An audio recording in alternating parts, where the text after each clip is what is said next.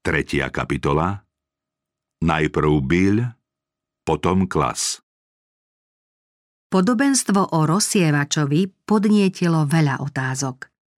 Niektorí poslucháči z neho usúdili, že Kristus nehodlá zriadiť pozemské kráľovstvo. V mnohých vyvolalo zvedavosť a v ostatných rozpaky. Keď Ježiš videl, že ich ovládla neistota, povedal im ďalšie podobenstvo v snahe odviezť ich myšlienky od predstavy pozemského kráľovstva a zamerať ich na pôsobenie Božej milosti v človekovi. Kristus povedal S kráľovstvom Božím je to tak, ako keď človek zaseje zrno do zeme. Či spí alebo bdie, vodne i v noci zrno klíči a rastie, ani sám nevie ako – Zem sama od seba prináša úrodu. Najprv byl, potom klas a nakoniec plno zrn v klase. Keď potom úroda dozrie, hneď priloží kosák, lebo už nastala žatva. Hospodár, ktorý priloží kosák, lebo už nastala žatva, nemôže byť nikto iný ako sám Kristus. Veď to bude práve on, kto v záverečný deň uskutoční žatvu sveta. Rozsievač predstavuje všetkých tých, ktorí pri rozsievaní zastupujú Krista. V podobenstve čítame, že semienko klíči a rastie tak, že rozsievač ani sám nevie ako. To o Kristovi neplatí, on nespí ani nedrieme, vodne i v noci bdie, lebo vie ako zrno, klíči a rastie. Podobenstvo o rozsievaní zrna pripomína, že dianie v prírode riadi Boh. Zrno má v sebe zárodok života, ktorý doň vložil stvoriteľ. Samo od seba by nemalo silu vyklíčiť. Ak má obilné zrno zdarne rásť, aj človek musí pritom splniť svoju povinnosť, pripraviť pole, zorať a pohnojiť pôdu a do nej zasiať zrno. Pôsobenie človeka má však svoje medze, ktoré nemožno prekročiť. Ľudská sila ani vedomosti nevytvoria zo zrna života schopnú rastlinu. Aj keby rozsievač vydal zo seba všetko, čo je v jeho silách, stále sa musí spoliehať na tvorcu, ktorý sejbu a žatvu spojil svojou zvrchovanou mocou. Semienko má v sebe život a v pôde je sila. Bez stáleho pôsobenia Božej milosti by zrno neprinieslo plody. Vyschnuté polia musí zavlažiť dážď a slnko im musí dodať teplo. Na zasiate zrno musia pôsobiť prírodné zákony, ale život, ktorý doň vložil stvoriteľ, môže prebudiť len on sám. Každé zrno klíči, každá rastlina sa vyvíja pôsobením Božej moci. Ako zem vyháňa svoje výhonky a ako záhrada dáva vyklíčiť svojmu osivu, tak hospodin dá vyrásť spáse i chvále pred všetkými národmi. Sejba v prírode sa podobá duchovnému rozsievaniu. Boží posol sa snaží pripraviť pôdu ľudských srdc tak, aby mohol do nej zasiať semienko pravdy. Životodarnú silu dáva Boh – Ľudská snaha má však aj tu svoje medze, za ktorými je márne každé úsilie. Aj keď máme hlásať Božie slovo, nemôžeme šíriť moc, ktorá by prebudila ľudské srdce a viedla ho k spravodlivosti a oslave Boha.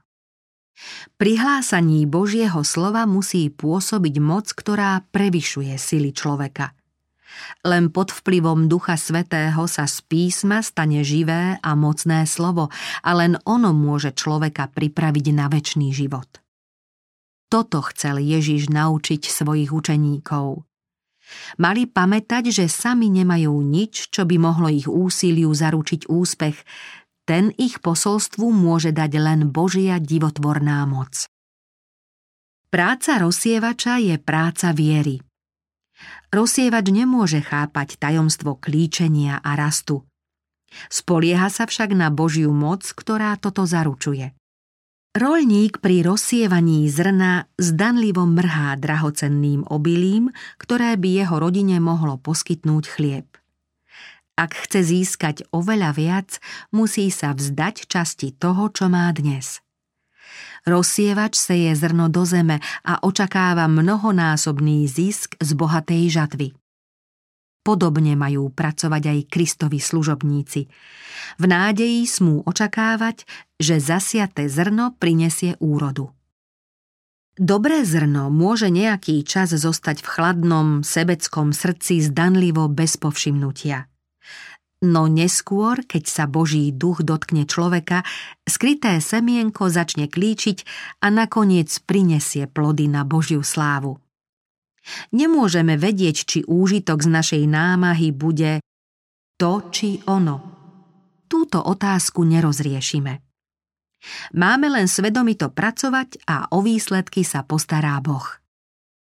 Z rána zasievaj a večer nech ti ruka neodpočíva, lebo nevieš, ktorá vec sa vydarí, táto a či tamtá. Boh vo svojej veľkej zmluve s ľudstvom oznamuje, že Sejba ani žatva neprestanú. Hospodár obrába pôdu, zasieva a dôveruje tomuto zasľúbeniu. Duchovné semienko máme rozsievať s rovnakou dôverou. Máme veriť Božiemu uisteniu. Tak bude moje slovo, ktoré vychádza z mojich úst. Nevráti sa ku mne prázdne, ale vykoná, čo sa mne páči úspešne spraví, na čo ho posielam. S plačom vychádza ten, kto rozsieva. S plesaním sa však vráti a donesie snopy. Klíčenie predstavuje začiatok duchovného života a rast rastliny je nádherným znázornením kresťanského rastu. Pôsobenie Božej milosti sa podobá dianiu v prírode. Bez rastu by zanikol aj život.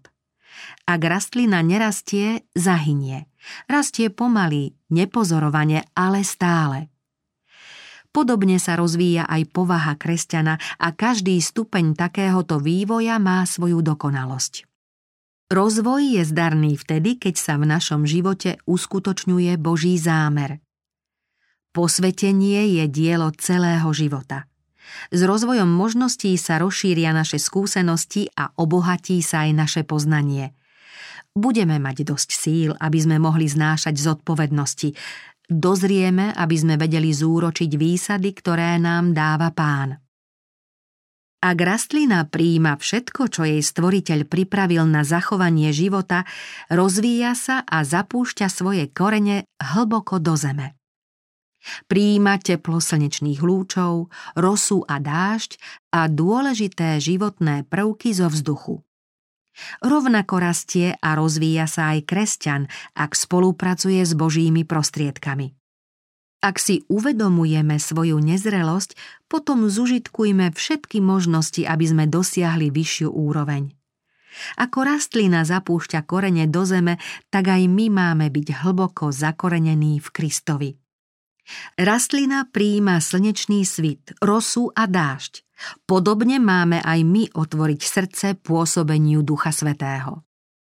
Kresťanský rast nie je daný vojenskou mocou ani silou, ale mojím duchom, hovorí hospodin mocností. Ak budeme stále uvažovať o Kristovi, príde k nám ako dážď, ako jarný dážď, čo zavlažuje zem. Kristus nad nami vzíde ako slnko spravodlivosti, s uzdravením pod jeho krídlami. Rozkvitneme ako lalia. Boh nás bude pestovať ako záhradu a porastieme ako vinič. Ak sa budeme stále spoliehať na Krista ako na nášho spasiteľa, porastieme v každom ohľade podľa jeho vzoru, lebo on je našou hlavou. Pri pšenici sa vyvíja Najprv byl, potom klas a nakoniec plno zrn v klase. Hospodár seje zrno a ošetruje rastúce obilie kvôli bohatej úrode. Tu potrebuje na chlieb prehladných a určitú zásobu obilia na budúcu žatvu. Takto aj nebeský hospodár očakáva žatvu ako odmenu za svoju obetavú prácu. Kristus chce obnoviť svoj obraz v srdci každého človeka a koná to prostredníctvom veriacich. Cieľom kresťanstva je prinášať ovocie, ktorým je obnova našej povahy podľa charakteru Ježiša Krista, ako aj následná obnova v ďalších ľuďoch. Rastlina klíči, rastie a prináša úrodu rozsievačovi, nie sebe. Jemu chce dať semeno i chlieb. Ani človek nemá žiť len pre seba. Kresťan ako Kristov predstaviteľ na zemi sa má usilovať o záchranu iných. Kto sa stará len o seba, nerastie a neprináša ani plody. Ak si prijal Krista za svojho spasiteľa, musíš zabúdať na seba a pomáhať iným. Rozprávaj im o Ježišovej láske a dobrote, splň každú nevyhnutnú povinnosť. Uvažuj o problémoch iných ľudí a všetkými dostupnými prostriedkami sa snaž zachraňovať hinúcich. Keď príjmeš ducha Kristovej nesebeckej lásky a budeš pracovať pre iných, porastieš a prinesieš ovocie. V tvojej povahe dozrejú plody ducha, tvoja viera sa posilní, prehlbí sa tvoje presvedčenie a tvoja láska zvrúcnie. Čoraz viac sa budeš podobať Kristovi v tom, čo je čisté, ušľachtilé a krásne. Ovocie ducha je láska, radosť, pokoj, zhovievavosť, láskavosť, dobrotivosť, vernosť, miernosť, sebaovládanie. Toto ovocie sa nikdy nestratí, ale prinesie podľa svojho druhu ďalšiu úrodu pre väčší život. Keď potom úroda dozrie, hneď priloží kosák, lebo už nastala žatva.